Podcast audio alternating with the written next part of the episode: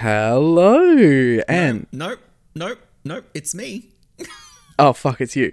Shit. You wrote this.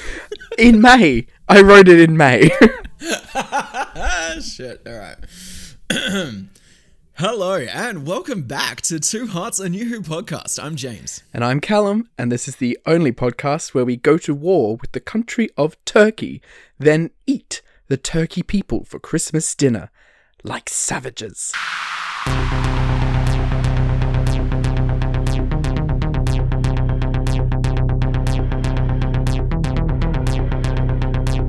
And every week here on Two Hearts, we take a look at another episode from the Doctor Who revival. And this week, we're just an echo with a ghost of consciousness looking at Voyage of the Damned, the 2007 Christmas special, and, as a special treat, the opening episode of Series 4 Partners in Crime. But just before that, as always, a quick reminder if you've ever felt like you want to join in on the banter, you can. You can email us at twoheartspodcast at gmail.com to have your thoughts and feelings read out on the show. That's to the word two, by the way. Or you can reach out to us on Twitter, Facebook, or Instagram at twoheartspod. That's the number two. So, uh, before we get started, let's just quickly check in with the news and with each other because it feels like a hot minute since we last spoke. James, how are you? Uh, yeah, it definitely has been uh, quite a period of time since we last jumped on to do this silly little, silly little show of ours. Um, life has been, uh, I guess, full of quite a few changes. Before we dive into any sort of, uh, you know, the actual topic of our show, Callum, do you want to just fill the folks in on, on why, where we've been? Well, I can fill you in on where I've been, which is in the same city as James currently is. Um, yes, it's true. The rumors are true. I moved back t- from Sydney to Adelaide. um, honestly, better than ever because uh, there's been a recent COVID outbreak in Sydney. So I feel like I really dodged a bullet there. Um, we're not recording in the same room still, unfortunately. That's just another step we will take in due course. Um, but in in all seriousness, so it's really good to be back in Adelaide, to be back with my friend. Yeah, yeah, it, it's it's definitely been uh, pleasant to to welcome Callum back to um, the little little town of Adelaide. Uh, it's good to see movies again. Good to good to get to talk about Doctor Who in person and sort of plan the show out a bit more. And yeah, we're, we're looking forward to getting back into the swing of things with Two Hearts. Um, I, I can't speak for you, but I, I've certainly missed doing this. Uh, I, I've missed our consistent uh, lovely little audience. We see you. uh, we thank you so much for for bearing with us through the break there. And um, yeah, it's just it's really good to be back and to be talking about the the Who, Speaking the band. speaking of good qualifier, just in case you were worried. Um, Yeah. speaking of who, um, Doctor Who news. Do you have any updates for us, James, on that front? Yeah, so we're in a bit of a um uh, a, a dry patch of Doctor Who news at the moment. It is obviously between seasons. COVID has delayed that filming quite a bit, and so um, not since Dan the Man has there been any sort of definitive stuff for us to talk about. Um, on the less than definitive side, though, we do have uh, this kind of consistent rumor that Jodie Whittaker is going to be stepping away from the role after her 2022 special. Is that right? Uh, yeah, I've been reading this about the re- the hesitation in my voice is because there seem to be just rumors out there all the time that keep saying she's leaving, uh, but they contradict each other, and I think it's mostly just fans screaming into the void and making up stories. That's my own personal kind of opinion on this whole thing because you just, you- you feel so desperate to like to know something, especially when you're used to a previous marketing cycle where it was just like every time there would be like announcements a month it felt like of just something you know?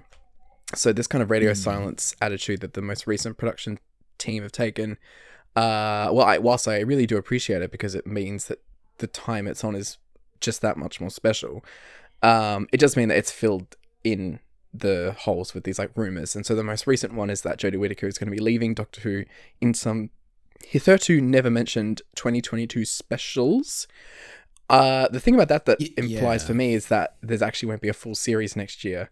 Um, and we'll go back to the kind of like the uh, Tennant Smith era where it would be like, oh, we're just taking a random year off, and here's a, an episode Hmm. for you all.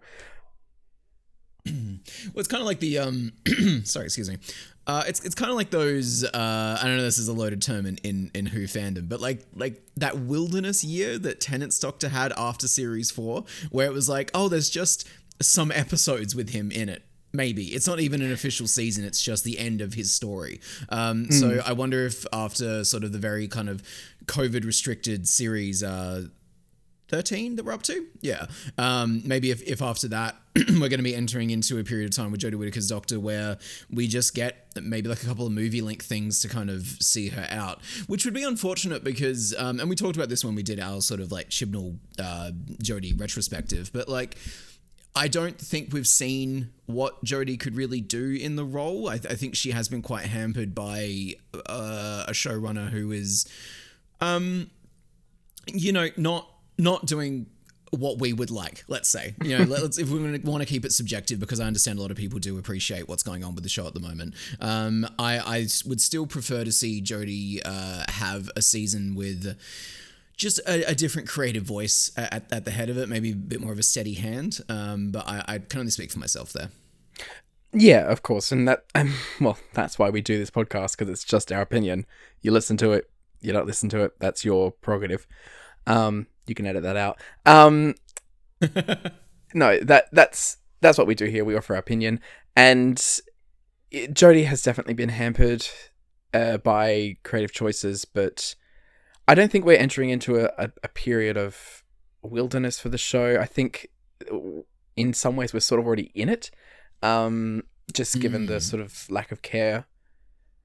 But then, even as I'm saying that, it's like not even lack of care, but just sort of like a clinical approach to marketing this show now. Yeah, I know just what you mean. Mm-hmm. It does feel like it's it's lacking a little bit of um a bit of heart and soul at the moment. Yeah, like even like a bit of grit. Like I just I don't. Yeah, I, this, this is a much bigger conversation. I think either of us were planning for tonight um, for our first episode back. But uh, yeah, it, there's definitely just a vibe around Doctor Who at the moment that is unfortunately lacking in a, in a lot mm. of ways. Um, and then there's a lot of factors that go into that. But um, but you know what? Yeah. What isn't lacking, James? You know what isn't lacking? Mm. You know what's full of festive fun? It's Voyage of the Damned. All right, let's all aboard. Oh god. let's just do this. Voyage of the Damned is well, it's not even episode anything. It's just a Christmas special of season four, let's say. Episode zero. Episode zero. I've written episode X in the description Ooh. here, which, yeah, very mysterious, very how to do. Um, X for Xmas as well. X for Xmas. Gosh. It's almost like I thought it through. Um, directed by James Strong, previous credits including The Impossible Planet two parter and The Daleks in Manhattan two parter, which we both loved. So, you know, there you go. Uh, off to a strong start. Off to a great start. Writer Russell no, T Davies. Did you get it because his name is James Strong? Writer Russell T Davies. And here's a little plot description I wrote back in May. Here we go. the Titanic has just crashed into the walls of the TARDIS, but don't fear. The Doctor spins a dial and magically turns back any possible drama from the Series 3 cliffhanger. Oh, joy. He materializes on board the Titanic, not the famed ship that had a run in with an iceberg, but a, a, spaceship recreation from Max Capricorn cruise liners from the planet Sto, taking holidaymakers on a pleasure cruise to orbit Earth. The Doctor meets Astrid, a plucky young waitress who dreams of seeing the stars, but never got further than a service gig on the ship. But something is afoot on the Titanic. The captain of the ship causes meteorites to crash into the hull, leaving the ship a wreck. They discover that heavenly hosts, robot angels designed to help the guests, are running amok in killing people. Now the Doctor and a ragtag group of misfits need to make their way through the ship to turn on the engines and steer the ship away before it crashes into Earth. On the way, several people die unceremoniously, including the Van Hoffs and Banneker a cyborg who donates his power cell to Astrid to fight off the hosts. The gang split up, and while the Doctor is taken to the host's leader, Astrid tries to send an SOS to Earth. The master behind behind the scheme is revealed to be Max Capricorn, a head grafted onto a tractor, who, after being shoved out of his own company, intended to use the crash to bankrupt the company and frame the board of directors for murder. But never fear, Astrid appears on a forklift and pushes Max off a cliff question mark to his death. The hosts assume the Doctor is their next leader for reasons and transport him to the bridge, where he makes a desperate attempt to pull the ship out of Earth's orbit, successfully saving the world and specifically the Queen of England. The Doctor uses the last of the teleport energy to bring Astrid back as, quote, Stardust, then sets her free. The Doctor gifts one of the survivors, Mr. Copper, with millions of pounds so he can start a new life on Earth before denying him a trip in the TARDIS because he isn't a sexy blonde woman like Astrid. That's Voyage of the Damned, folks. accurate, not Oh, accurate. um, no, a- accurate. And I think the level of cynicism you inserted in there is also pretty accurate. It should be noted, re- uh, I was going to say readers then. It should be noted, listeners, that that was heavily edited down and there was a lot more cynicism present in the original version. Yeah, I had to I had to take some creative liberties with with Callum's episode description there because I don't even like this episode very much, but uh oh boy. Um Voyage of the Damned is uh well, okay. I, I think it's best to start off with this one with a bit of context. Um, you told this to me back when we originally watched this one. Uh, it remains the most watched Doctor Who episode of the new run. Is that correct? Yeah, um, I think it, up until very, very, very recently, I had the like not only like the highest viewing figures for Doctor Who, which I think it still does, but it had like the highest viewing figures for like an overnight show for BBC One in history. Um, and I think only recently has that like mark been uh sort of been capped. Uh, sorry, not capped. What I mean? It's been overrun by uh, Line of Duty, this British Mm. crime drama, um, which I don't particularly watch, but I know a lot of people do, and I actually would be interested to watch it. That's a different conversation. Um, so, like, there are a lot of factors in play as to why that would be. Main being that, like, this episode I think represents the absolute. This and another episode in season four, which we'll get to, um, represents like the absolute zenith of Doctor Who's popularity. Um, before and since, like it, it's kind of unprecedented just how big Doctor Who is, and I, it's sort of hard to remember how it was now when I think about the show at that time. Um, like I remember it being big for me, but because like as a kid in Adelaide, you, you, who's into Doctor Who and like latently gay, um, everything you like, you just assume is like weird and like like uh, un- unliked, basically. Um, but like this was massive, compounded all the more by the fact that obviously like it has a star turn from Kylie Minogue in it, um, which is a whole conversation. So yeah, yes, thirteen point three one million, I think was the figure. I could be wrong. Yeah, it is absurd numbers.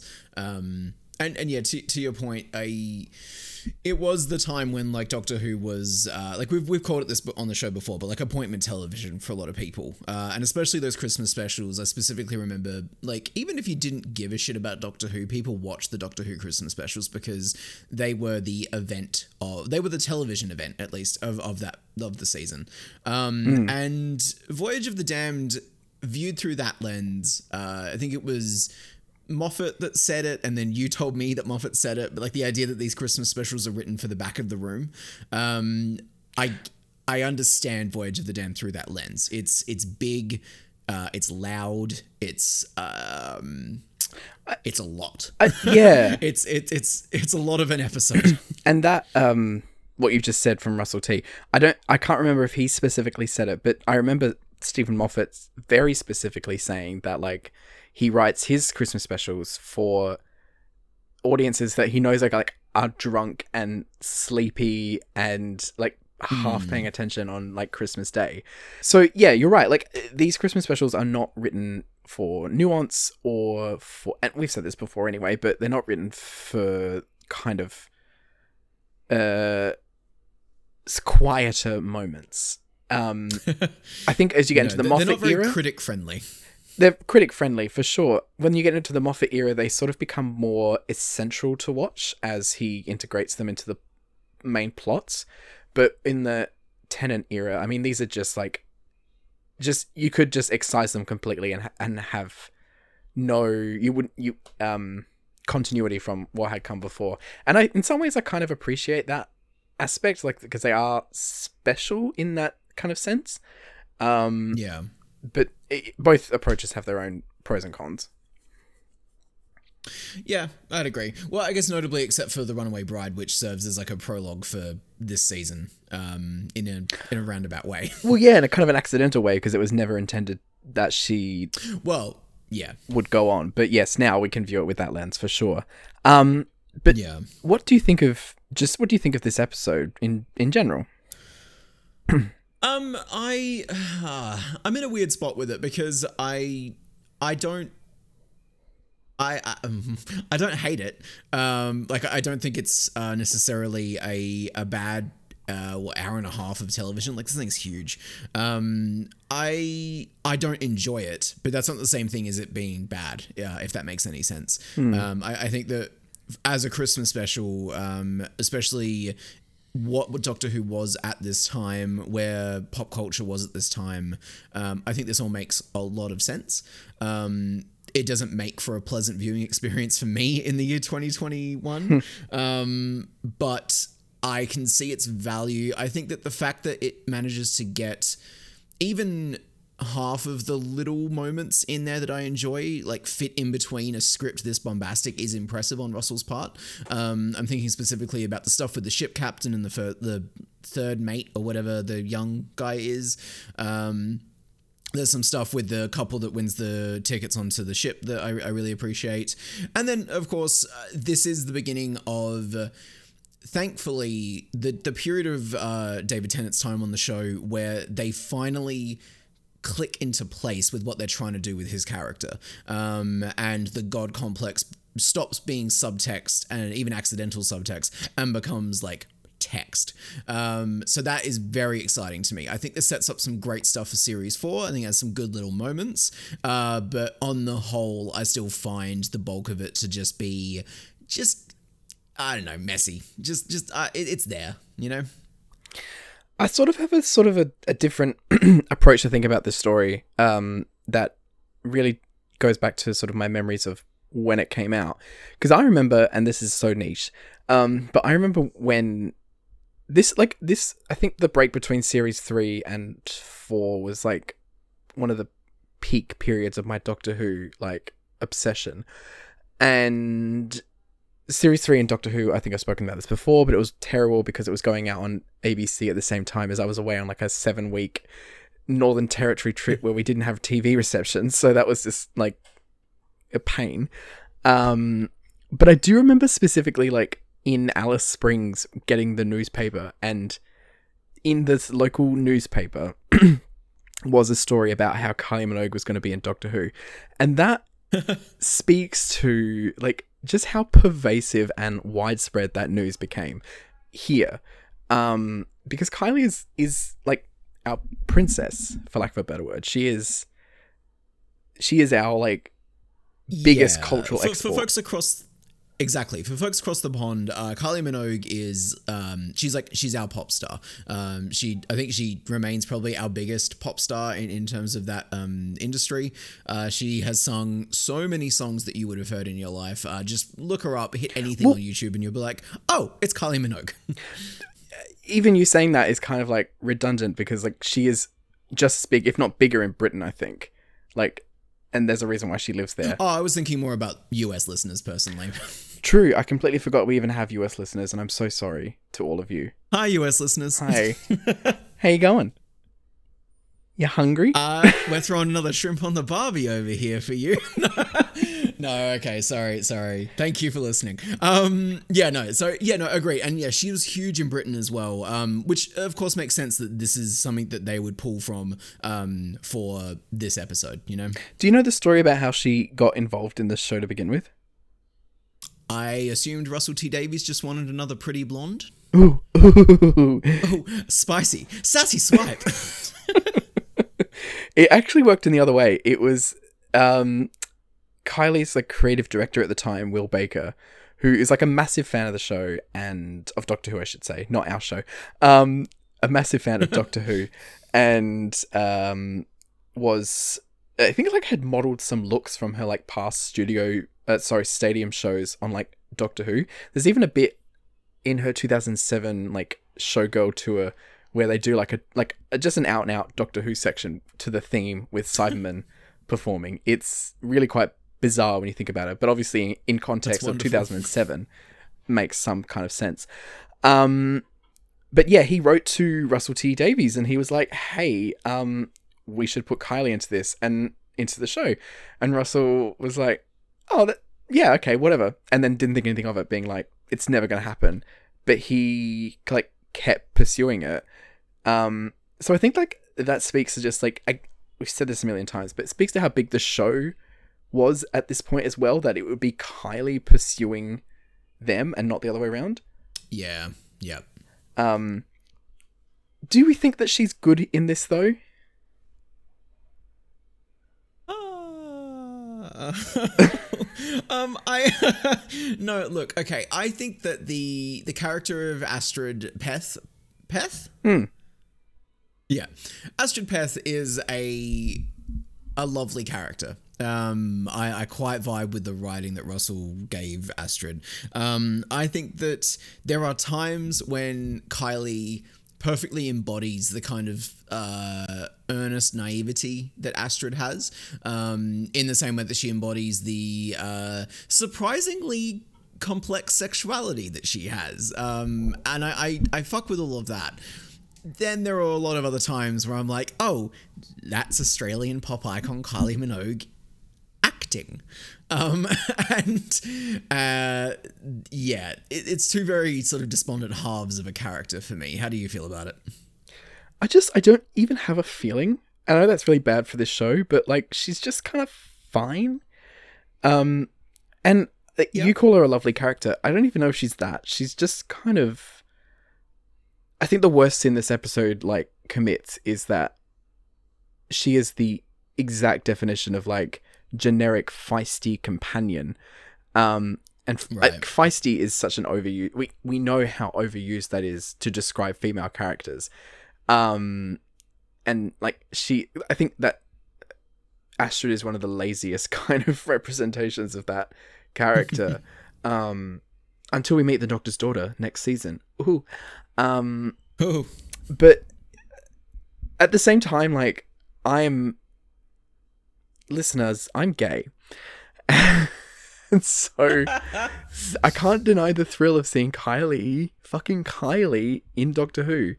Um, and so there is still like this weird part of me that every time she pops up on screen, that goes like, ooh, and I, it's it's funny because like, it it's also like quite refreshing that this episode doesn't make more of her. Like it, it could have very well just been like the Kylie Hour featuring Doctor Who, but she is very much a part of an ensemble cast here, and yeah. I think that's actually quite bold a move to take um, for the show. Um, and I, it, it, that just starts from like the way they introduce her. Like it, she doesn't get this like special introduction. She doesn't get like booming like trumpets or like a wind machine or anything like that. Like she's just in a tracking shot amongst all the other mm. passengers, and it doesn't really make much of a thing of her presence there. And like watching the episode back, I was like, that's really weird and cool. They've done that, but it's not much.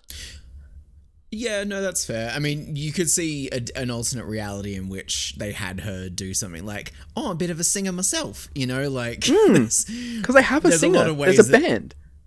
but she that's it. There, there's a band. Yeah, exactly. It would have been really easy to do that. And I mean, I, I what I like about Astrid as a character is is what you put in that um, episode description, like the idea that of somebody um, like any of the other companions that we've met before. Really, well, I mean, except for Martha, I suppose. But like that wants to see more and just sort of never got further than like a working class job on on like a tourist cruise.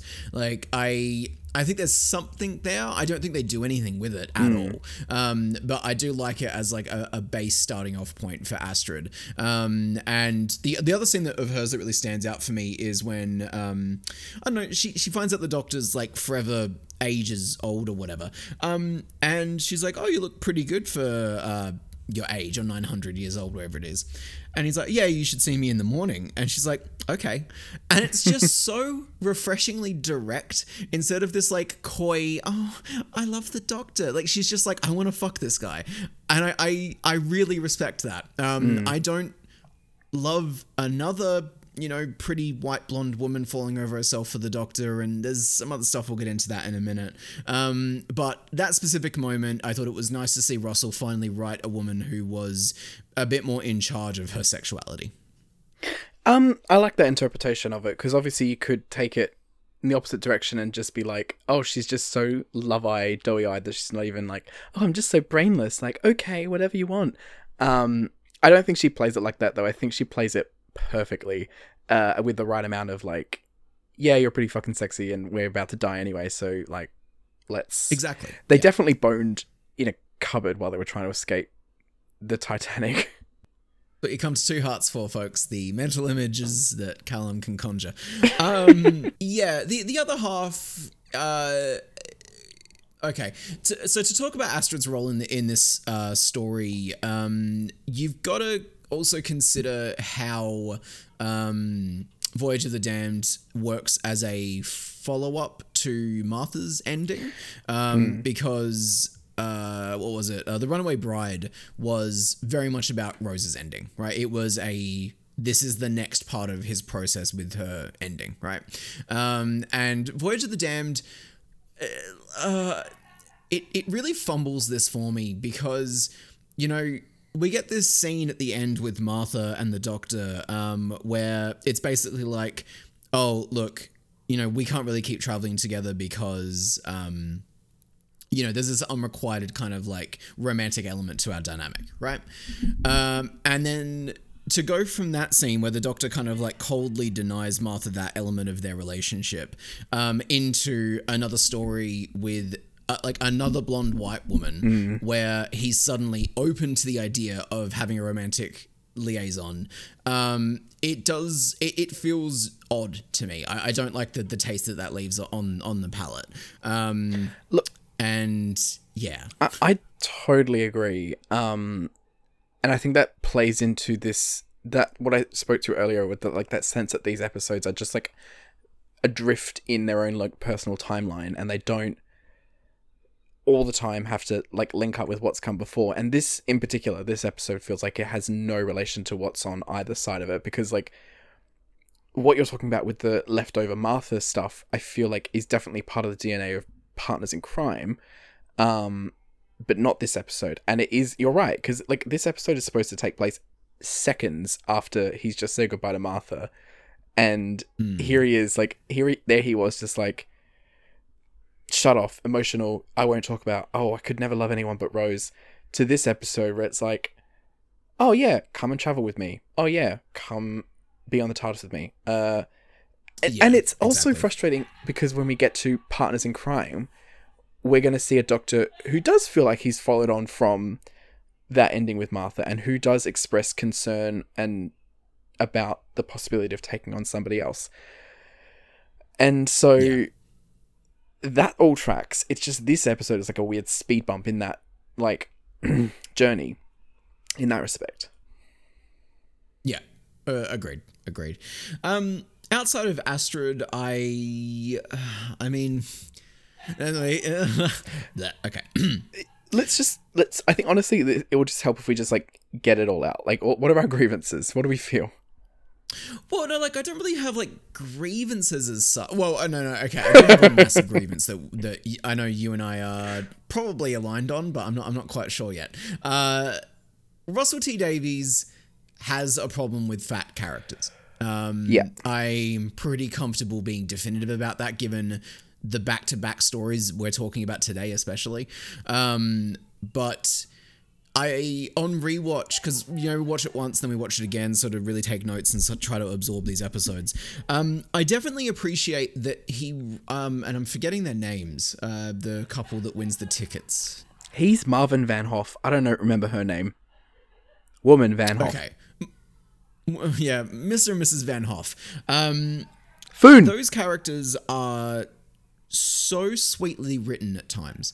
Um, there, there is so much humanity uh, in in their little dynamic that they've got together. Uh, I think having you know the working class couple out of place in a very rich and fancy environment, and everyone's kind of laughing at them and whatnot, is already enough of a dynamic. Um, the problem is that Russell then decides that they're going to be um, like uh, they're going to be fat characters, both of them. Again, not a problem on its own No. But they are introduced gorging themselves at a table. Um, and it's a very specific choice that so many bits of media do. I mean, we just saw Cruella recently, and even that movie does that exact same fucking thing. It's like you can't have it's well the perception of these writers it seems to be is that you can't have a fat character without making them also like pigging out at some point on food, um, and it is inherently fat phobic. It's a really gross trope, uh, and I found that introduction frustrating because you know, they're the only ones sitting at the dinner table sort of doing that. Everyone else is up and dancing. Doesn't even seem like everyone else has food yet. Like it's such a specific thing to do. And then, you know, later on the episode we get some really nice moments with them. They both end up dying very unceremoniously because of course it's it's a Titanic episode. Like whatever. That that doesn't bother me too much. Um but then they get through this like kind of like dangerous corridor uh, stairwell situation, and as they emerge on the other side of this, and mind you, this is after the ship has been like turned upside down. A whole bunch of people have horribly died. Like this is a fucked situation, and it's been ten minutes maybe, right? Uh, they get through that corridor, and then she's immediately like, "Oh look, food," and then they just start eating again, and I'm like, "What? What, what is this?" I'm I'm in complete agreement with you, but I was actually thinking about that moment specifically in relation to Cruella because, like you said, we went to see that, and that has a very like, uh, like obvious kind of, oh, I'm gonna be eating all the time, and I'm gonna steal food off people's plates and shove it in my pockets, kind of guy.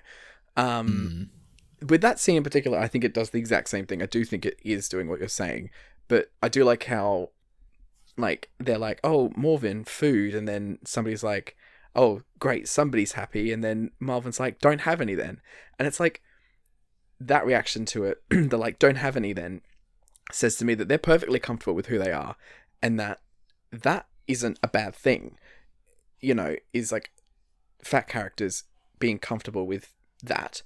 Um, Hmm. what obviously is uncomfortable is where has that come from and where has this characterization choice come from? And i Yeah. we don't know obviously but i think given russell's history we're going to get into it literally in the next episode we're about to discuss.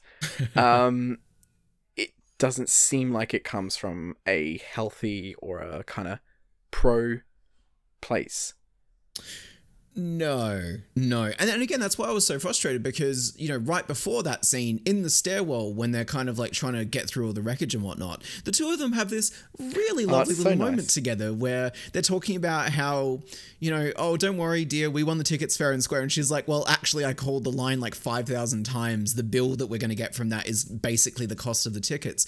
And he just laughs and he's like, where look, we could die here anyway. I love you. Like that doesn't matter right now. It's such a beautiful human moment. You bring up an interesting point, which is the like they have a very nice scene. You grow to really love them and appreciate them as characters, um, warts and all. And then there's this like scene where they come out to this like edge of this big shaft, basically with like engines burning at the bottom. And Morvin's like, "Well, we're not because there's like a little tiny bridge that they have to cross to get over." Um, and Morvin's like, "We're never gonna make it over that." And as he says it, like he steps on this like part of the ledge they're on and just falls, and he's dead and it's totally random, totally like it could it could have happened to anyone, but it's just like so unceremonious, like you say. Um, Mm. and I wondered what you thought of like. There's a lot of death in this episode, and it, it comes back to a very specific point later on in the episode where Mr. Copper makes a point about um, you know, choosing who would live and who would die. But something about the wholesale slaughter in this episode felt out of sorts with what it should be doing as a Christmas special. I don't know if you have a particular feeling about that or not. Yeah, I mean, um, the this kind of subgenre of disaster film that this episode is riffing off of, like Titanic. Um, uh, what is that other one called? The, Poseidon uh, Adventure is probably the Poseidon Adventure. Yeah. yeah, that's it. By the way, go watch the Poseidon Adventure, folks. That movie is just a treat.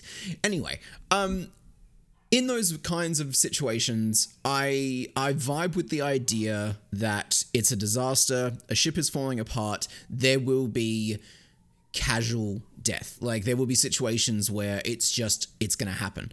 Um and I think that if the episode had leaned into that tone a little bit more, um, it would have felt more okay with me the way that it just kind of like kills people the way that it does. Um, as it is now, it just feels like, well, we need to have far less people before the finale. Um, and while obviously the conversation he has with the old man at the end about the sort of like the unfairness of, of life and death in that sense, I think is, is great and interesting. Um, but it doesn't feel particularly connected to everything else that happens, if that makes sense. Um, yeah, it, it, it, they're kind of. I think maybe that one is that one in particular is the one that's just like stuck in my memory as like being particularly unceremonious because like when like Foon jumps off the ledge, she's like pulling a angel with her. When Bannakaffalatta dies, it's with purpose. When Astrid, spoiler alert, when she dies, it's with purpose. It's just that one in particular that just feels so like unnecessarily cruel. Um, yeah. I mean, there's also the like the ship attendant who opens the door and immediately gets sucked down into space. Um, Oh fuck, I forgot there about are him. like other yeah exactly and then like and that's another thing that I, I do actually really appreciate about this episode um is that you know you get that first 20 minutes or so where uh the captain and his like crewmate are like oh there's asteroids on the way shouldn't we do something about this and you're like oh okay but this is doctor who like it's not going to be that bad right and then the asteroids hit and it's a proper crash. Like it is like you see like this ballroom full of people just get engulfed in flame, and I was like, oh fuck, like it's got some teeth to it. Um, it likes to revel in in in the the darkness of what's going on here, and I, I really appreciated that element of it. Um, it's just you know yeah when you, when you're dealing with named characters who you've been establishing as people. Um, it, it gets it gets a bit more squirrely, which which also brings us to the one of the surviving members, uh, the the capitalist man. I don't remember his name. I in my head I have like Rex, but I don't think that's his name. Yeah, know, it's something. But the point is, like, he exists to be like the shitty bad guy who uh, the doctor wouldn't save if he had a choice of who lived and died. Basically, he's the the the bad side of that equation. Um, and I don't dislike that as a concept. I think especially as you kick off the Tennant God complex uh, storyline. Um, but it's still just it. I kind of roll my eyes a little bit. Like the first scene, he's on a, a mobile phone. And he's like, "Well, I don't care if it's Christmas. I've got stock to sell. I'm an asshole." And it's like, ugh, okay, I get it, Russell. Like, but again, writing for the back of the room. So I, I just kind of fall in the middle on a lot of these choices where I'm like, this isn't particularly well written, but it's effective in what it's trying to do. So I just end up walking away from it being like, okay, that happened. True. Uh, there isn't a a shade of grey to him. He's pretty consistently just like selfish. Um, you also Yeah. bring up a different Yeah. another point, which is the characterization of the Doctor in this episode. Um, I think one of the things that it sticks in my memory from r- around the time of this episode was like people having a real like Christian groups having a real kind of like issue with the scene where the heavenly hosts like scoop up the Doctor and like they crash through the deck of the ship yeah. and people being like, "Oh, they're doing a Jesus thing. He's ascending to heaven like Jesus," which I find hilarious because it's like, have you been paying attention to this show for the last three years? It's all about how the Doctor is Jesus. That's literally all they do. Um, the episode just prior to this one is the Doctor getting resurrected by the belief of the entirety of Earth. So this one doesn't feel like Mm. too bad of a characterization, but I just don't know what it adds up to. Like, it just feels like very one note to be constantly saying the doctor's Jesus, the doctor is Jesus. It just feels very kind of like trite and not meaningful in the way that maybe like something like Gridlock played with belief. Uh, yeah. I mean, I, I think the problem is though is that we just don't see the um like th- this fruit doesn't come to bear until the that tho- that wilderness kind of era that I was talking about, like those random Tennant episodes that happened at the end of his his run. I think that what they do in series four is very necessary character building to get to that point. Um, but the season itself, uh, the ending of season four does not deal with this. Let's just say that. Oh god, no. If anything, it just like goes in the complete opposite direction. Um, Yeah, yeah, but we'll we'll get there. We'll we'll, get there. we will get there, and you know, obviously, this episode does set up something of the Doctor's trajectory, f- pretty much until they, until the end of the tenth Doctor's run, which is that scene I alluded to earlier. Yeah, uh, the the ending of of this episode uh, is is pretty phenomenal. Um, it it's uh, it it sneaks up on you. I think that you know obviously the Christian imagery is is very much on the nose. Um, and but then once you move sort of beyond that and you just reduce the Doctor down to a lot of what series four it, well. Again, no, those wilderness episodes are going to end up doing is if you put the doctor and an old man together to have a conversation about morality, you're probably going to get something pretty exciting. Um, or an old woman. Don't forget what am I forgetting? the waters of Mars. Oh yeah! Ah, can't wait to drink those waters of Mars. No. If you say so. Um. uh, yeah, but I, I know that you you particularly really love that scene. Do you just want to walk us through it? Yes, I do. And I love it in the kind of obviousness of it. Um, but it must be said that I do love big drama. I love a high stakes kind of drama. Um, not that this is high stakes, it's just, I guess, more in the kind of like clear delineation of what it's saying. I appreciate it. Um, because obviously you have the the bad capitalist guy, and he's like, he comes up to the doctor, like, and I think yeah, he like at the very end of the episode, it's like pretty much Mr. Copper, this sweet old history guide, basically, who like cheated to get onto the ship, and uh, the capitalist guy and midshipman Frame. They're like the three people plus the doctor that are left alive after this huge tragedy, and the capitalist guy comes up to the doctor and he's like. I just wanted to say thank you. You know, uh, because of this whole disaster, my shares have tripled in value, and I'm, I'm, it's made me sort of rich. What do you think of that? And the doctor just gives him this icy stare, and you're like, "Oof!" And then Mister Copper comes up to the doctor, and he's like, and it, I think it's, I think I just like it because of just like how blunt it is, which I find very refreshing. Yeah. Um, he just comes up to the doctor and he says, you know, of all the people you would have chosen to live, he's not the one you would have chosen. And it's like, yeah, like, of course not. But that's not how life works. That's not, that's not how reality works. And it is often that it's the bad people, quote, bad people, the people who have more than others that end up surviving or end up making out and actually making a profit on disaster. Um, but then he follows that up with saying, you know, but if you could choose that, if you could choose who lives and who dies, that would make you a monster. That's not a, Yeah. like a particularly unusual or like um, unique thing. It's very much a staple of drama, it's been sort of simmering in the background. Like you've said, it's been simmering in the background for the last three years of Russell T's like show. It it, it will have an impact on this season. It has an impact, I think, on Doctor Who ongoing. Um, and we very much Mm, will definitely. see this permeate um, Matt Smith 100% right there with Peter Capaldi. In a lot of ways, actually gets answered in that era, I probably would say. Um, Yeah. and then, Yeah. So yeah, I- I just see the potential of what's what happens with that scene, how it unfolds, and it makes me very excited. Oh, hugely. Yeah, no, for sure.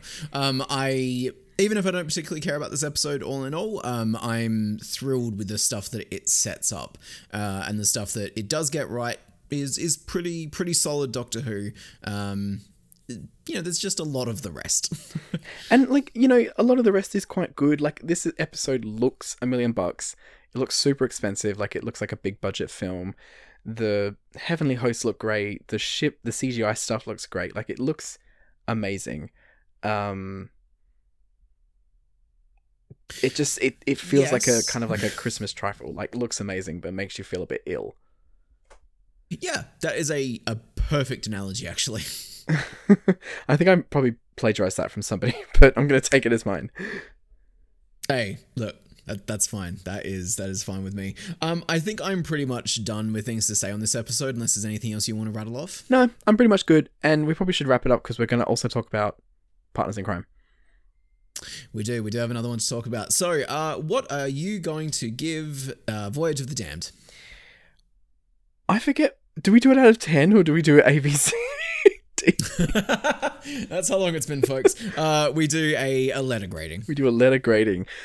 It's probably like a B. Like maybe I'm being generous, but it just would be unsa- It would be um uncharacteristic for me to give a Christmas special less than that. So a B. That's very fair. Um, I am gonna go with a, a B minus. You know, I. It's, yeah, I'm just gonna go with a B minus. I'm gonna leave it at that. Um, all right, we are gonna take a quick break, and then we will be back with Partners in Crime. Partners in Crime is officially episode one of series four of Doctor Who. It is another episode directed by James Strong and written by Russell T Davies. Uh, we're going to smash out this plot description real quick, and then we'll uh, we'll get to chatting about it. So Donna Noble is a girl about town investigating behind the scenes of a new pharmaceutical company, Adipose Industries, led by the formidable Miss Foster. She claims that they can deliver rapid weight loss with one little pill. Meanwhile, the Doctor is also investigating adipose, as both of them follow up on different leads to uncover exactly how the weight is quote unquote just walking away. In the process, Donna witnesses a woman torn apart from the inside by small creatures made of fat, and the doctor is also there. Donna goes back home to her nagging mother, Sylvia, and her space obsessed granddad, Wilf, who keen eyed viewers will recognize from the Christmas special that we just watched as the newspaper salesman. While stargazing with him on the hill, she expresses her desire to find the doctor. The next day, she and the doctor, again totally oblivious to the other's presence in the in the building, hide out at Adipose Industries. The doctor in a closet and Donna in a toilet. While Miss Foster interrogates journalist Penny Carter, who is also investigating Adipose Industries, the doctor and Donna reunite in the now infamous window scene. They try and escape by taking a window washing lift down the side of the tower block, but Foster severs the cables with her own sonic device. The doctor saves Donna from falling and discovers that Miss Foster is harvesting human fat on behalf of the adipose to breed a new race of their children. Now with the doctor on the scene, she moves she moves to do a mass conversion, which will kill every adipose customer. The doctor uses Donna's spare gift pendant that she stole earlier in the episode to stop Miss Foster's converter from working, but not before she can convert 10,000 adipose. The adult adipose arrive for their offspring and Miss Foster, but at the last minute they drop her from the levitating beam, killing her on the pavement below. Donna unpacks her mum's car, ready to finally take her trip in the TARDIS but the doctor is unsure, having ruined one companion's life already. Jesus. Uh, Donna assures him that they are strictly platonic before dropping her mum's keys in a street bin, telling a nearby woman to let Sylvia know where they are. But who is this woman? Why, it's none other than Rose Tyler. The doctor and Donna take off, but not before paying Wilf a flying visit. He dances on the hill as Donna zooms into space for the beginning of her season. Callum. Oh, I love that ending What scene you- so It's much. so good. The last five minutes of Partners in Crime is some of the best Doctor Who. I think, yes. This episode also surprised me with how much I disliked parts of it, but fuck. It. Can we just, like, can we just say up front, if nothing else, Donna Noble is queen. She she truly is. Donna Noble, like, okay, there's a reason why season four is the highest rating on IMDb for all of New Who. Like, people really connect with um what Tennant and um Catherine Tate do with their dynamic this season. Um, Donna is such a phenomenal companion. Uh, we have been so excited to talk about the season for so long now. Um, and now that we're here, her first in like well, okay, her second episode technically because she was obviously in the Runaway Bride. Um, as a companion introduction story, this does such a good job of grounding her and helping us understand her interiority in a way that um, un- unfortunately Martha just wasn't given. Um, no, she wasn't. It's it is quite frustrating to witness that uh, as an adult and to realize just how hard done she was by when you see Rose and Donna on either side of her. Um, but let's not get bogged down in the Martha-ness of it all. She's coming back anyway. Um, Donna, Oh yeah. Donna, it's so validating to me to think that like, especially okay, so like for context, like Catherine Tate's turn as Donna Noble in The Runaway Bride wasn't particularly well received by fans. Um, and so the news that she would be returning as a full time companion, like, it wasn't met with like glee, shall we say? And the the com- the fan base was pretty well divided leading up to season four about whether this was going to be a good thing or if it was going to be like the sign of the end times, basically, that she was becoming a companion. Um, so it's like so enriching and validating that like that was proved wrong, that people really did like her and people really did connect with her, and people really did see just how phenomenal an actress she is on so many different levels. Um, but then also to sort of become just as popular as Rose and keep recurring to this day as like a popular, if not the most popular companion. Like I, that might be a bit of a tall order, but still like quite popular. Um, Mm. it's just like it's so nice and i'm just gonna say like at the top of this episode and up front it's so nice that that happened to a companion who isn't a young thing who is an older woman Mm. Yeah. because you know this show doesn't have the best like track record when it comes to um appreciating women of a certain age and i think you only have to look back at russell t davies like history of writing mums to sort of see that um donna escapes that obviously by not being a mum but and she has a mum who has her own russell issues um but it, it's she's still an older woman and I don't want to discredit that or discount that. That's great to see. I love it. Yeah, I I, I agree. Um, I think Donna is, is probably the the best thing to talk about with this episode. So we'll, so we'll, definitely start with her. Um, the the concept that they introduce in this uh, story, I, I really fuck with because when we see Donna at the end of The Runaway Bride, um, she is very much like quote unquote normie, right? Like she's she's always talking about like reality TV and she's a very like earth-based living experience, right? Um, and then her time with the doctor during that episode changes her, and I think at the very end, you know, he tells her just like, just go and be brilliant, go and do something, right? Um, and so when we catch up with Donna here, you know, we see her on her own instigating this investigation. Um, she's all like dressed up in her business smarts and whatnot. And so we already get the impression that, like, oh, okay, like this is a changed woman. She is now ac- actively pursuing interesting things in her life. She's investigating mysterious stuff. Um, that's all really good. And that on its own, I, I would be happy with, right? But then they make her even more interesting by, um, you know, she doesn't meet up with the doctor for until a couple of days into this investigation. And so after the first day, when she doesn't I mean, she she finds some leads, uh, whatever, things happen. Um, she goes home afterwards and she goes back to her parents' flat. Uh, she's, like you said, like she's an older woman as well. And then she just sits at the, the kitchen table having a cup of tea, just getting chastised by her mum for being like, What are you doing with your life? Like, what, like, what happened to you? Like, what, what is, what's Donna even all about at this point? Um, and it's such a complicated and layered character uh, to have her and she confirms this later in the episode where she explicitly says to the doctor yeah like you came into my life and you showed me that like there could be amazing things and i could do amazing things. She's like and then i went out and and i did it. I went to egypt you know but then suddenly it's just two weeks of bottled water and bus trips and then you're back home again. And this idea that she's not a stagnant character that she sort of exists in a very human way in that your life isn't just changed in one instant. You're not a completely different person the next day. You continue to be you have the momentum of your choices and and sort of the person that you were.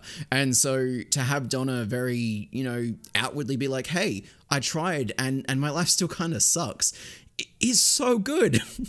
It's really refreshing, isn't it? And I think that the best thing about Donna's character over this whole season is that like she isn't like Rose who like for lack of a better word, like she knows her worth.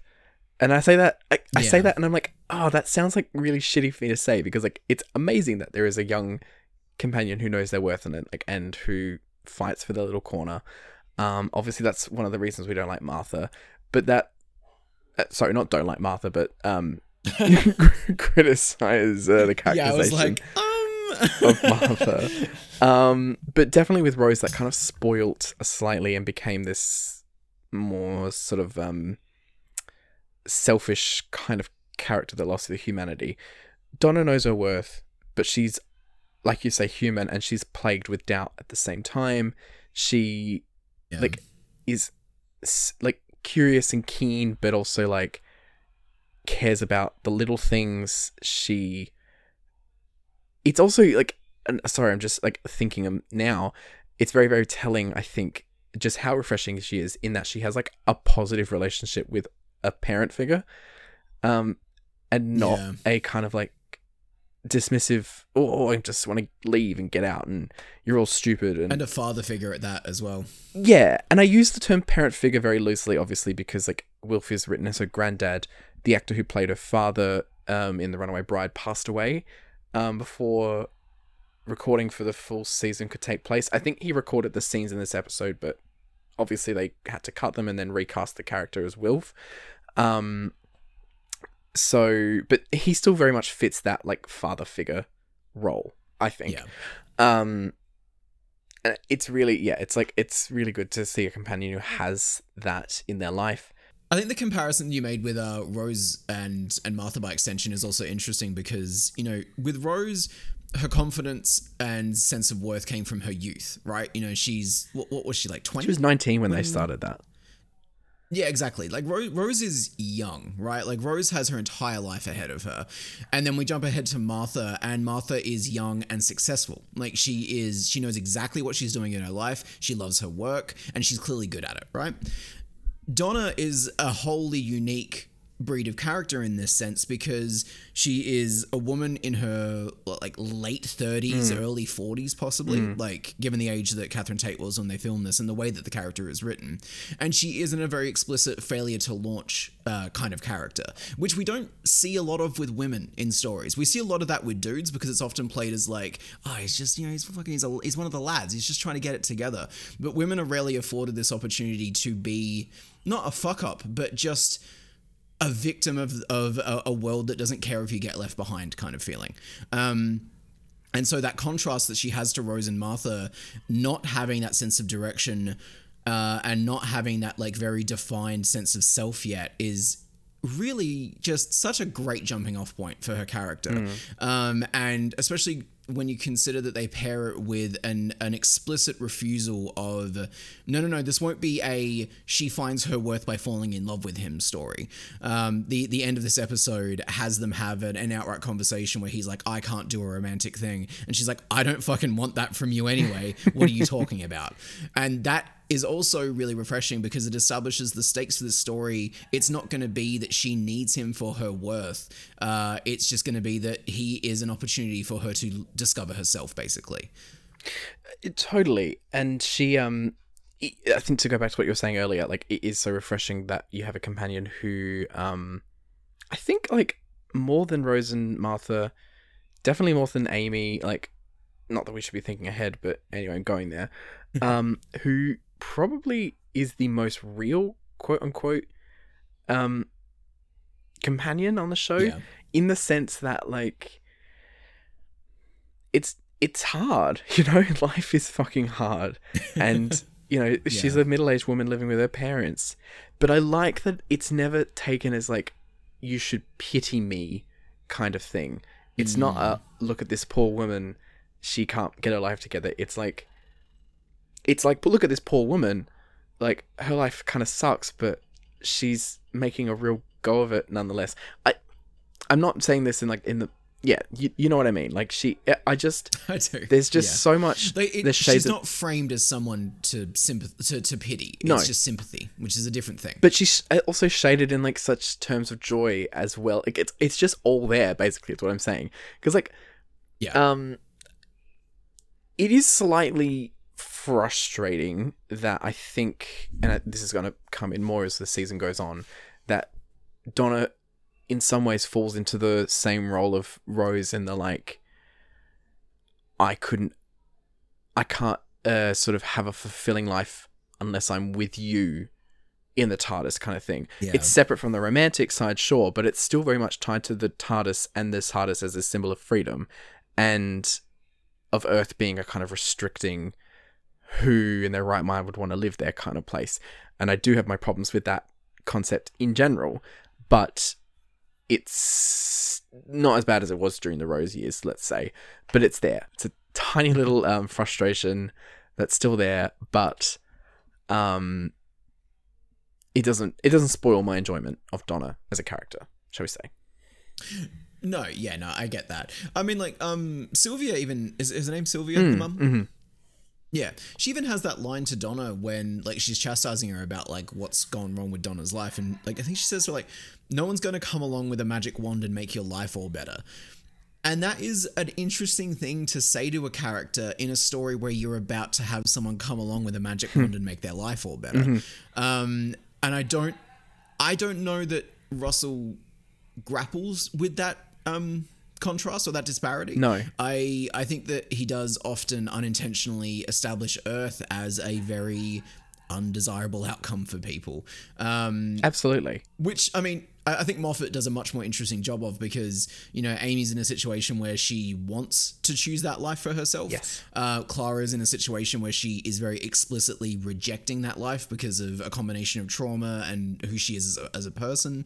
uh, and then you get Bill who gets unfortunately trapped out of that life. But not before. Just with Clara, I think. I think. Oh God, I don't want to go down this road of talking about Clara, but but like I think actually with Clara, like it's probably the best example of it because like Clara chooses to have both lives for a very long time, and she's like, I'm not Yeah. prepared to give up either thing, and you're gonna have to make that work for me, and that's great. And I think that that could have been Yeah. something of that here, especially because Donna isn't somebody who's just going to throw her grandfather away or her, even her mum away. Like she loves her family dearly and like would stay if she could stay, kind of thing.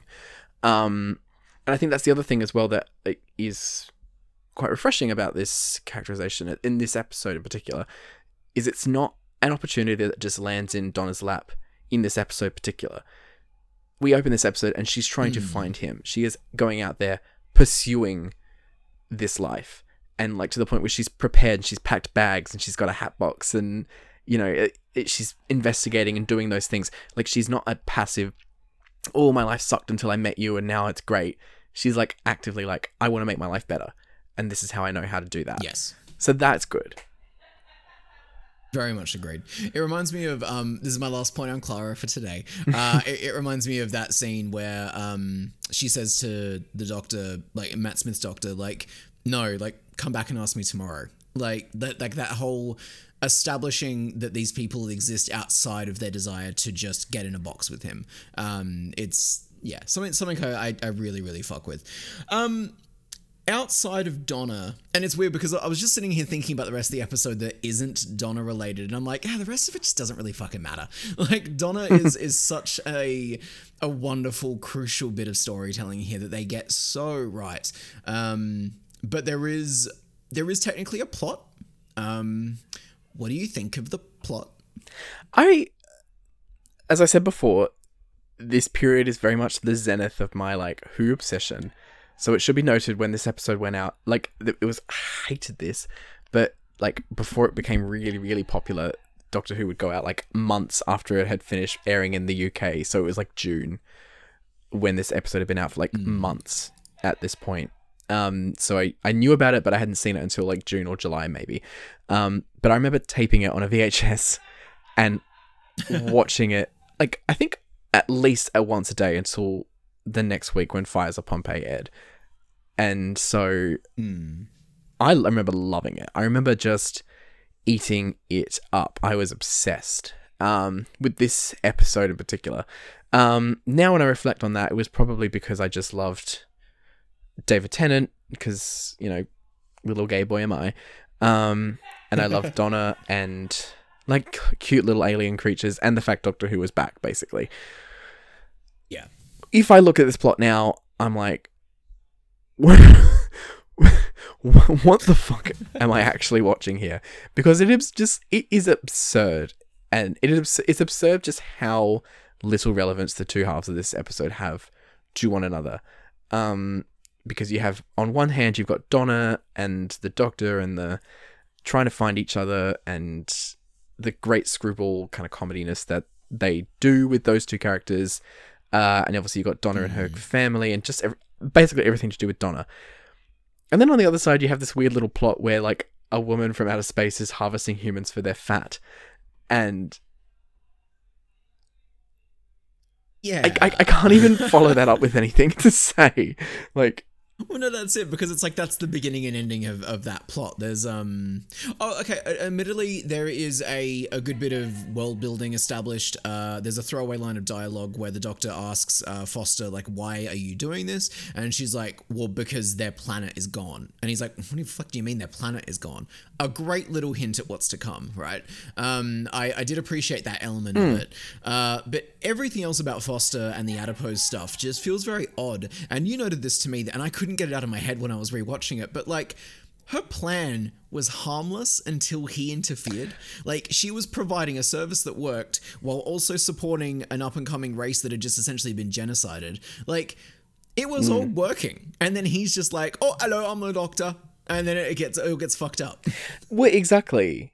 And I think that this episode, like, r- tries so hard to make it seem like she's a villain.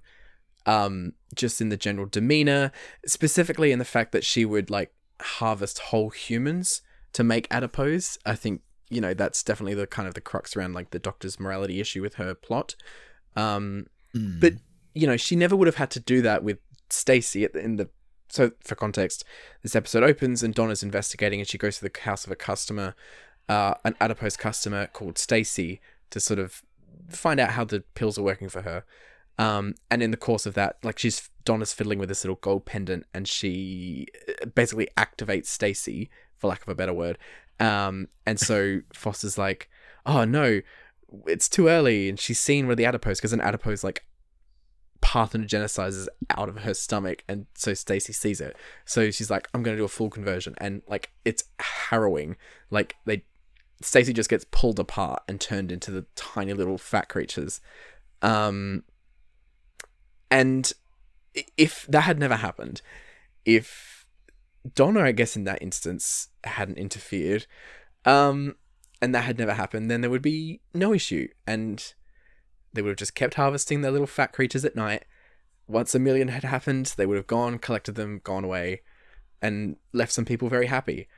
But Yeah. you know, fat people trying to get thin. Oh no, Can't, can't, can't have that. Um, yeah, the yeah, like the, the the fat phobic stuff is is definitely here again. Um, it's just it's not as fat I don't know, phobic in a way. I don't think in the sense that like Stacy is not a no. Yeah, not in an explicit way. I think the problem with the way that um, Partners in Crime uh, deploys its fat people is that instead of being caricatures who also get some human moments, they are just plot devices to Davies' writing here. Hmm. Um, there's no sort of like consideration for the humanity of, of, of these people. No. Um, I mean, it might be more of a consideration if Donna herself had been a fat person and was part of the plot, and then like, but there isn't any kind of like, like you say, there isn't any consideration given to them as human beings. They're just harvested, basically. Yeah, yeah, e- exactly right. Um, yeah, I, I don't know. I'm just I, I'm just exceptionally tired of of this era of the show using fat people as either a, a joke or a plot device, um, because that is the only relationship that it has with them. Um, and I I understand that it's it's quote unquote a product of its time, but it's just like we said before with like it's still happening in major Disney films now. Um, it's just this is another piece of that this incredibly gross like kind of like cultural structure that we have around the way we depict fat people in mainstream media, and it sucks. It just it sucks. I don't like seeing it, uh, and it makes me sad that a, a show that was such a cornerstone of my childhood has this so deeply embedded in its first four seasons. It's really bad, isn't it? And in this episode in particular, it's kind of like horrific just because it's such a tonal mismatch. Like that scene I highlighted Yeah. at the top of the episode with Stacey is just it's weird to watch where like I said, like I'm not even kidding. She is pulled apart and turned into these little creatures. But it's because they're cute, it's kind of like written as like a funny little scene where like one of them like waves at Donna as she as it jumps out the window. And it's like consider the reality, and I think it, it's at one point it does when Donna's like, "What about poor Stacy?" and like she doesn't forget that that happened necessarily, but that it, Hmm. it's still like, "Ooh, they're so cute and weird," and but that it's quite horrific the way they've manifested, and uh, that could be interesting Yeah, in I a mean- more considered episode. Exactly. In, in a more considered episode, a lot of this would be a lot better, I think.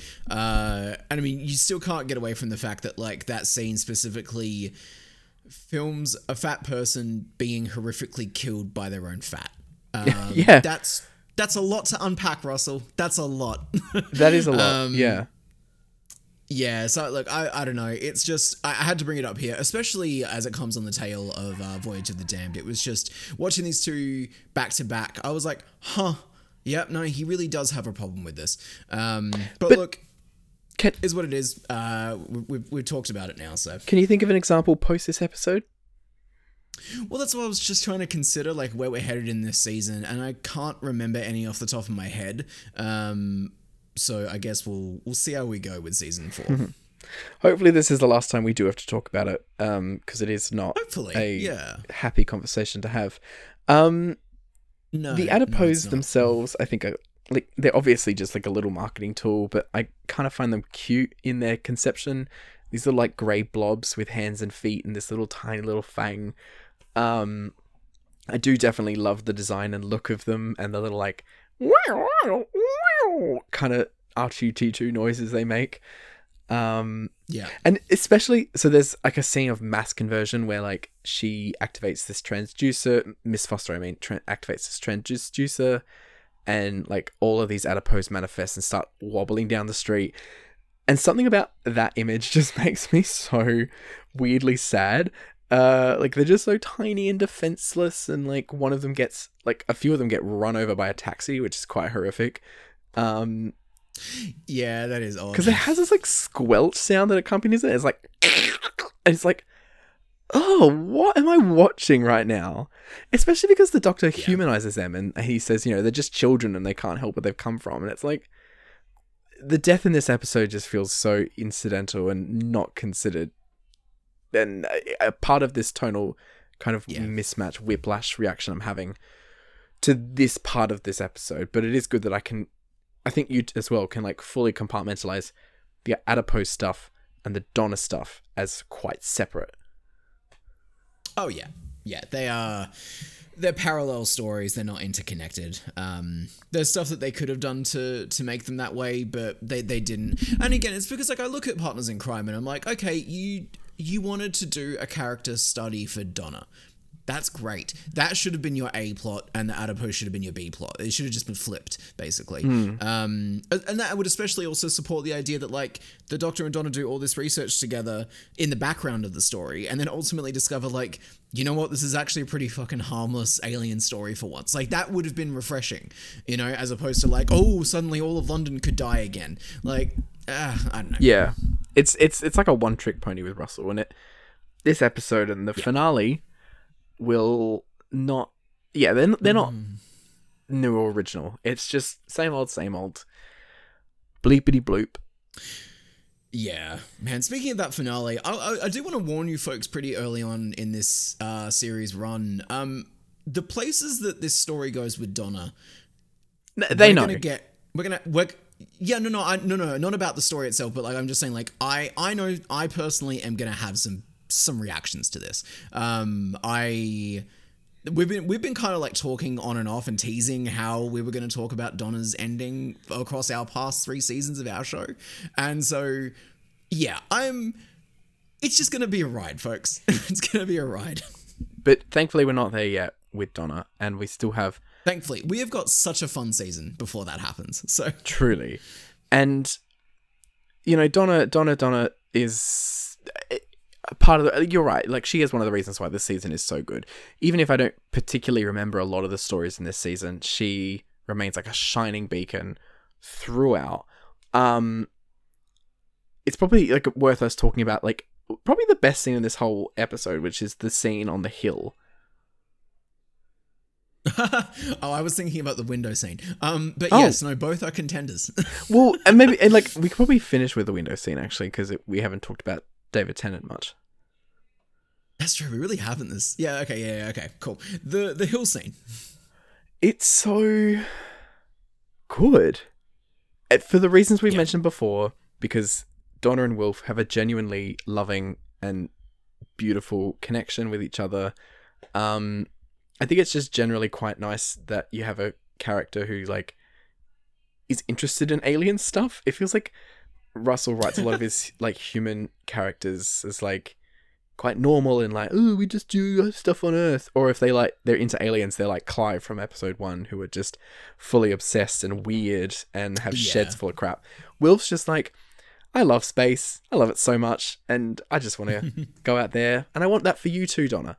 Um, and it's so nice. the The bit that really that I well up when I think about is the scene where he, the bit where he's like, um, I remember when you were a kid and you got on a bus on on your own. You said we no holiday this year, so you got on a bus on your own, and you went all the way to Strathclyde, and we had the police out looking for you, and they're laughing, and then he's like, you know, and we were like, where's she gone? You know, where's that girl gone? Hey, the subtext. it's It's so good. The way it like links up perfectly with that whole failure to launch, the way Donna is already feeling about her state in life at the moment, and then to have someone who like loves you and sees you for who you are, you know, have that conversation with you and be like, "Hey, like, what, like, where are you?" Like, it's it's the most I've ever feel like a character or like a companion has been like seen by someone in this show so far. Um, And I think it, it establishes Wilfred perfectly for where they take his character at the end of everything. It also does the same with, you know what? No, I can't get into it yet. I I said we wouldn't, so I'll leave that alone for now. Um, but yeah, Wilfred is fantastic. Donna is fantastic. I even really like Sylvia, honestly. I think the entire Noble family is a, a really good collection of well thought out characters. yeah, I guess even with Sylvia, it's like she's she's selfish, but she's not selfish in a. I was about to say she's not selfish in a harmful way, and I don't even know if that's true. Um, she's just I she's probably more akin to like the Jackie Tyler than the Ma- the Martha's mum, whose name I can't even remember. like like a middle class Jackie as opposed to a, a lower middle class Jackie. Exactly, and we love Jackie. oh yeah, Jackie's great. Oh, Jackie's great.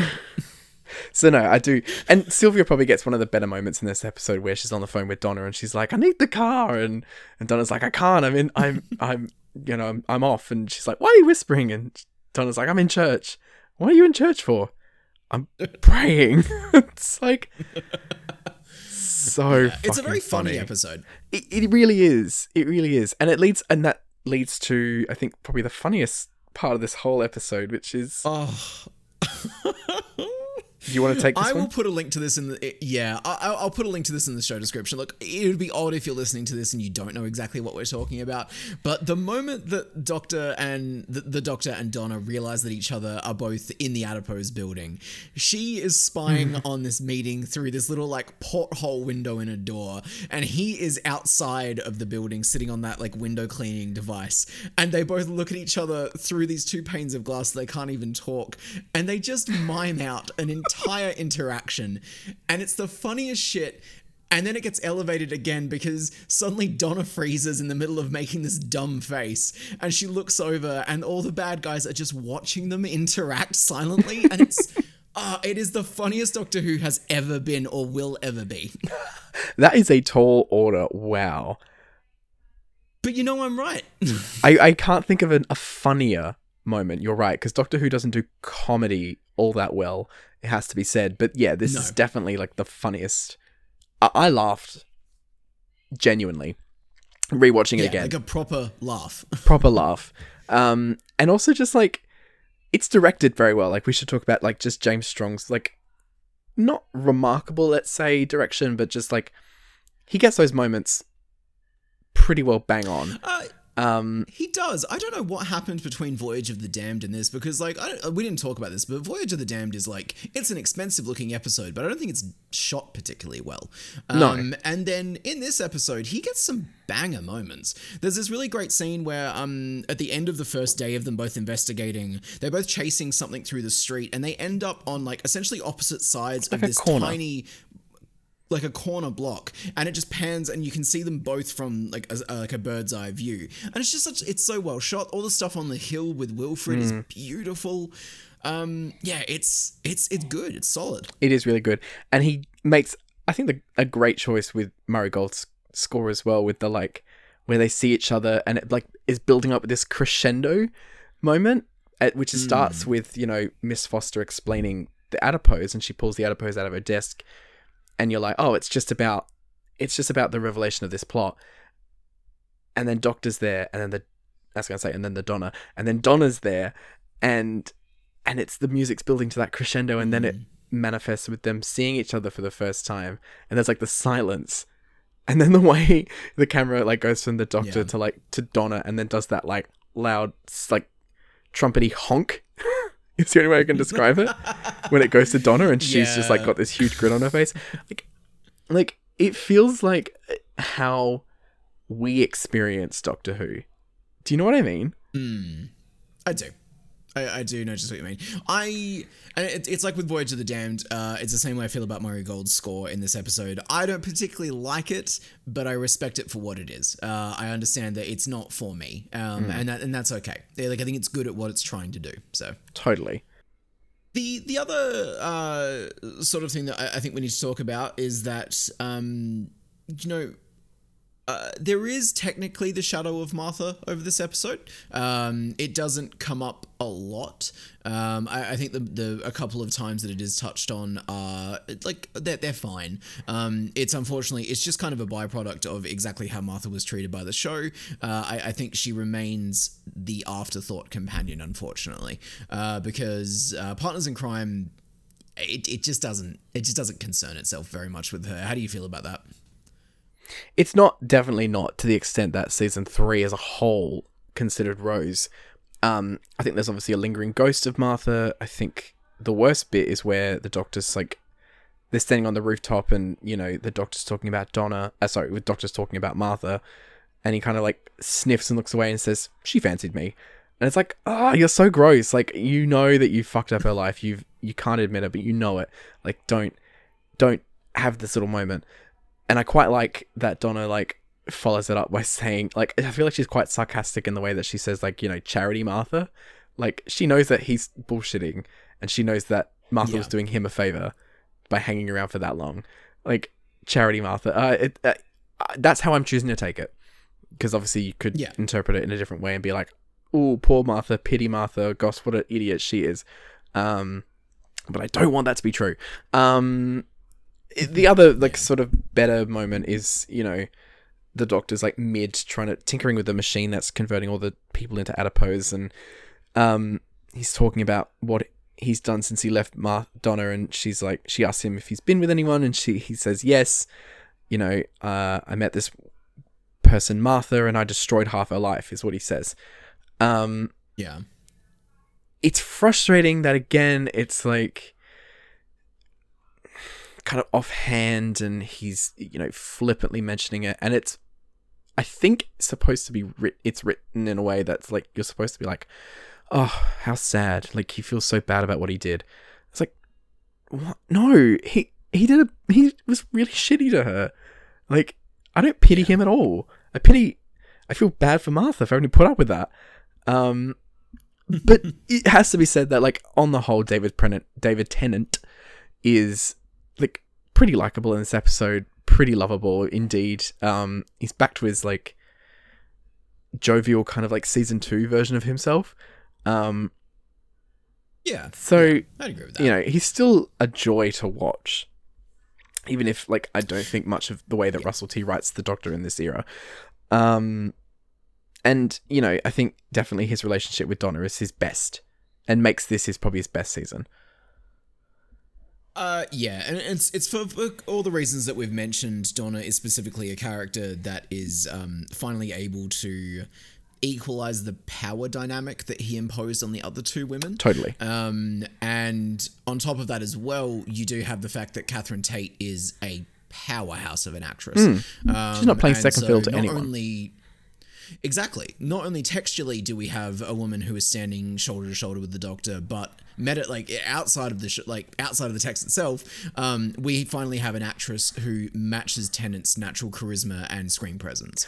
Um, Also, it- and that's not to say anything bad about the the work that um uh the work that Billie Piper and Freema Agyeman did. You guys know that we absolutely adore those two women in those roles. Um, but yeah, that, but Tate just uh, Tate brings something very unique to it. She does, and it, it it should be noted that you know Billie Piper was pretty untr- untried as an actor when she started.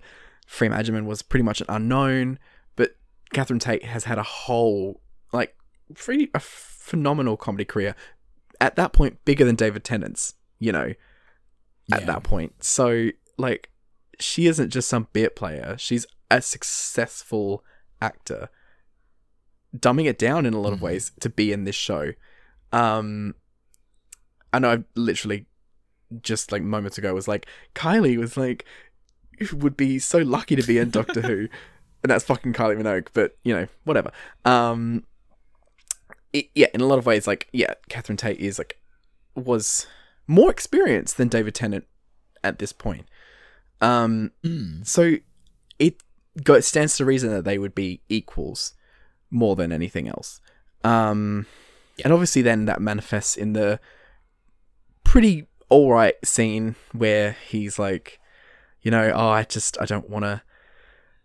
I don't want to bring anyone on board who's gonna like fall in love with me again, and she's like, "Oh, that's not gonna happen to me because oh, I fucking hate you," and blah blah. blah.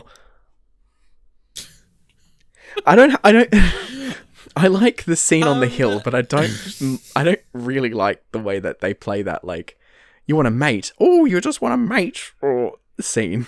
Oh yeah, that that line in particular is, is, is a bit too slapstick for the moment. Um, I, I think that having them explicitly state this won't be a romantic season is probably for the audience's benefit. Um, uh, I I don't mind it as a character moment for Donna, especially because Donna does in that moment get to be like, I, I, I, come on, man! Like I didn't even mention that. Like, Yeah. I, I think there is a a degree of maturity to their dynamic introduced in that moment, and it does make him in the same way that that scene with like, um, oh, she fancied me. Like it makes him look like a boy, um, and she is a woman. Um, and so I I do like that dynamic. It's just it's it's, it's that's very subtexty.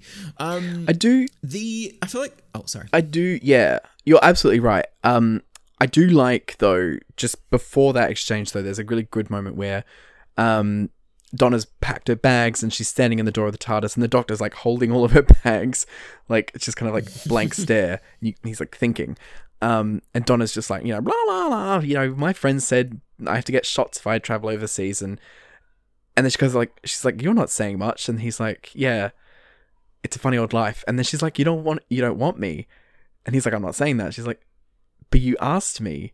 Like, ah, it breaks my heart when she thinks that she's not actually going to get this opportunity. Um, it breaks my heart because like she deserves it. She has earned it. Um, at that Yeah. point, um, more than any other companion, I think. Um, Hmm. it's just it, that is a good scene. But then, yeah, I don't think It much is. of what follows. Speaking of companions, um, we should wrap this up with uh, a scene that, if you were to just listen to my thoughts over the past, um, you know, year of us recording this show, you might be like, "But James, why why are you excited by this?" But I can't deny that episode one of series four ending with a teaser that Rose is somehow back got me fucking hyped. uh, it is a brilliant moment of television. it's very um, it's very Fast and the Furious when uh Letty comes back, isn't it? Do you believe in ghosts? no, but it is like fully fan servicey that they would bring Rose back at this point. There is actually zero reason that she would be there.